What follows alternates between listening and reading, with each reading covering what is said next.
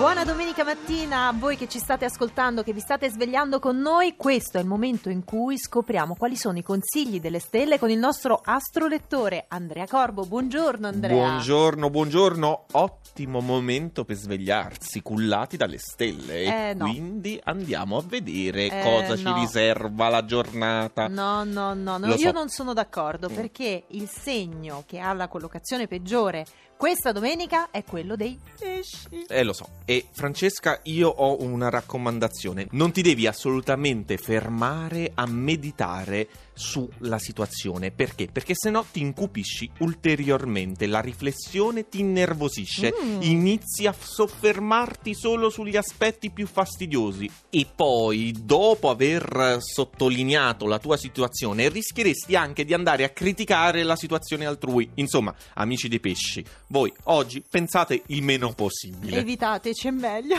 Ecco, pensate agli affari vostri e non pensate per esempio allo scorpione che sta subito sopra di voi. Piccole cose, semplici, limitatevi a quelle che sono alla vostra portata perché per ora, con Mercurio ancora dissonante, ovvero la parte un po' del ragionamento, non potete pensare troppo in grande. Il compromesso oggi vi conviene. È buono il compromesso per il toro. La vostra natura di segno fisso oggi, per contrasto con le ardite sperimentali quadrature dell'acquario, diventa per reazione inamovibile. Di fronte a tutte le proposte che vi faranno, reagirete con un no granitico.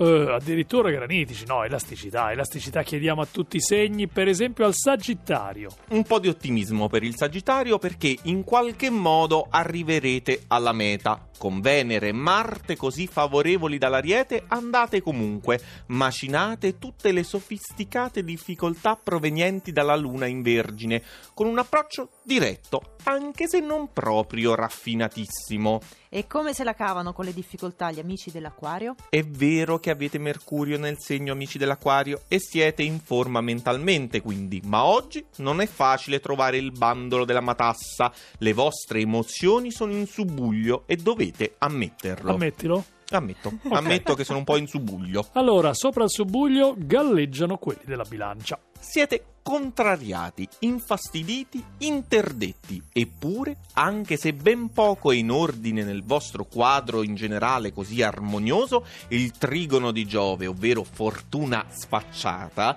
continua incredibilmente a funzionare.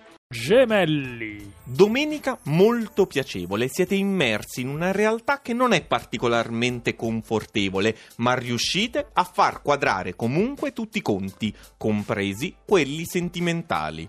E ancora meglio per gli amici del cancro. Il vostro intuito è di nuovo attivo. Per lungo tempo vi siete sentiti offuscati dall'opposizione di Mercurio, ma oggi l'istinto si è risvegliato in pieno. Andate pure con il pilota automatico. Prendete invece in mano il vostro destino, voi del Capricorno. Bella combinazione con la luna in vergine. Trovate proprio la via ottimale per raggiungere il vostro scopo, accontentando anche chi vi circonda.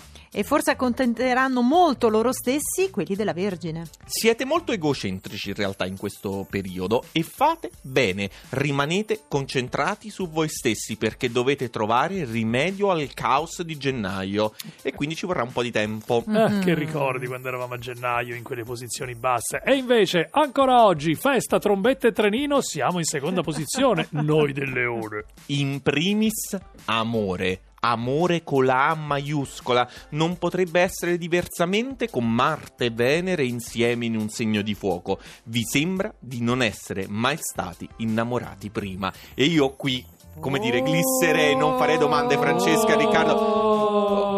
Sì, lo so, lo so, non farei quasi domande e andiamo avanti e vediamo il primo segno di oggi che è l'Ariete. Domenica in cui festeggiare voi stessi, la vostra nuova versione in questo 2017, la bellezza e l'intensità di nuove e vecchie relazioni.